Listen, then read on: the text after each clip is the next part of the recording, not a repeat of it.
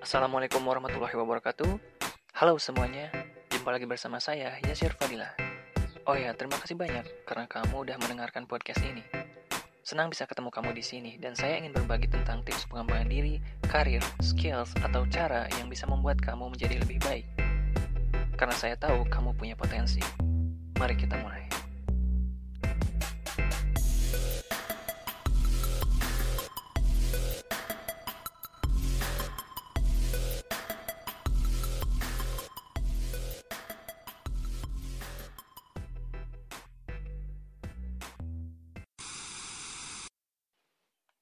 Kamu pernah lihat gerai Mishue nggak? Nah, belakangan ini saya suka merhatiin Mishue. Karena kedai Mishue ini tiba-tiba booming dan seolah-olah ada di mana-mana. Kayaknya memang begitu ya. Gerainya mulai tersebar di beberapa daerah di Indonesia. Bahkan di daerah saya sendiri, ada lebih dari satu gerai yang buka. Dari situ saya jadi penasaran, apa yang membuatnya bisa booming begitu? Ngomong-ngomong, saya udah beberapa kali makan es krim Mishue ini. Dan ternyata rasanya enak dan unik. Ada rasa yang bikin beda dibandingkan produk es krim yang lain. Saya pikir rasanya itu pas, ditambah lagi dengan campuran topping yang enak. Sejauh ini, saya suka yang campuran topping stroberi dan kacang merah. Kamu udah nyobain belum? Lalu, apa yang membuat Mishue ini viral? Karena masih penasaran, saya coba cari informasi tentang cerita dan sejarah Mishue. Dan apakah ada cara atau strategi yang bisa kita jadikan pelajaran. Zhang Hongchao, founder dari Mishue, sempat kerja di warung es serut.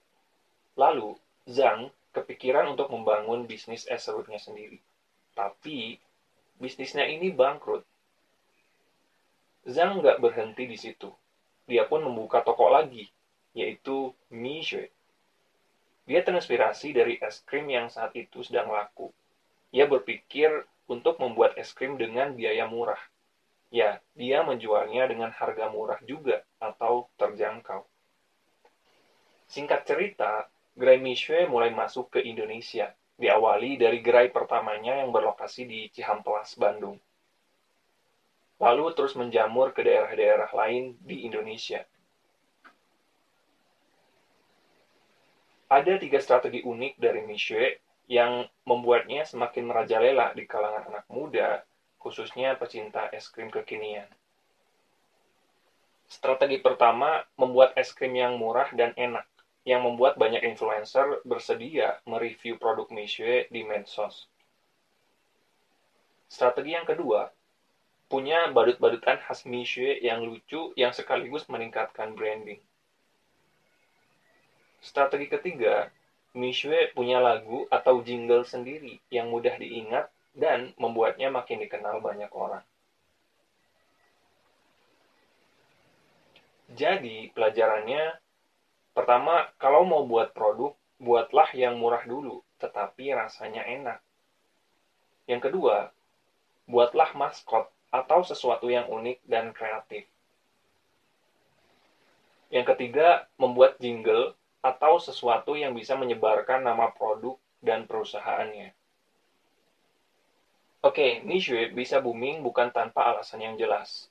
Menurut saya, strategi-strategi tadi menjadi alasan kuat kenapa Mishue bisa booming. Kamu pun bisa belajar dari strategi-strateginya buat diterapkan di produk atau perusahaan kamu. Semoga bermanfaat ya. Saya Yasir Fadila, sampai jumpa di episode selanjutnya.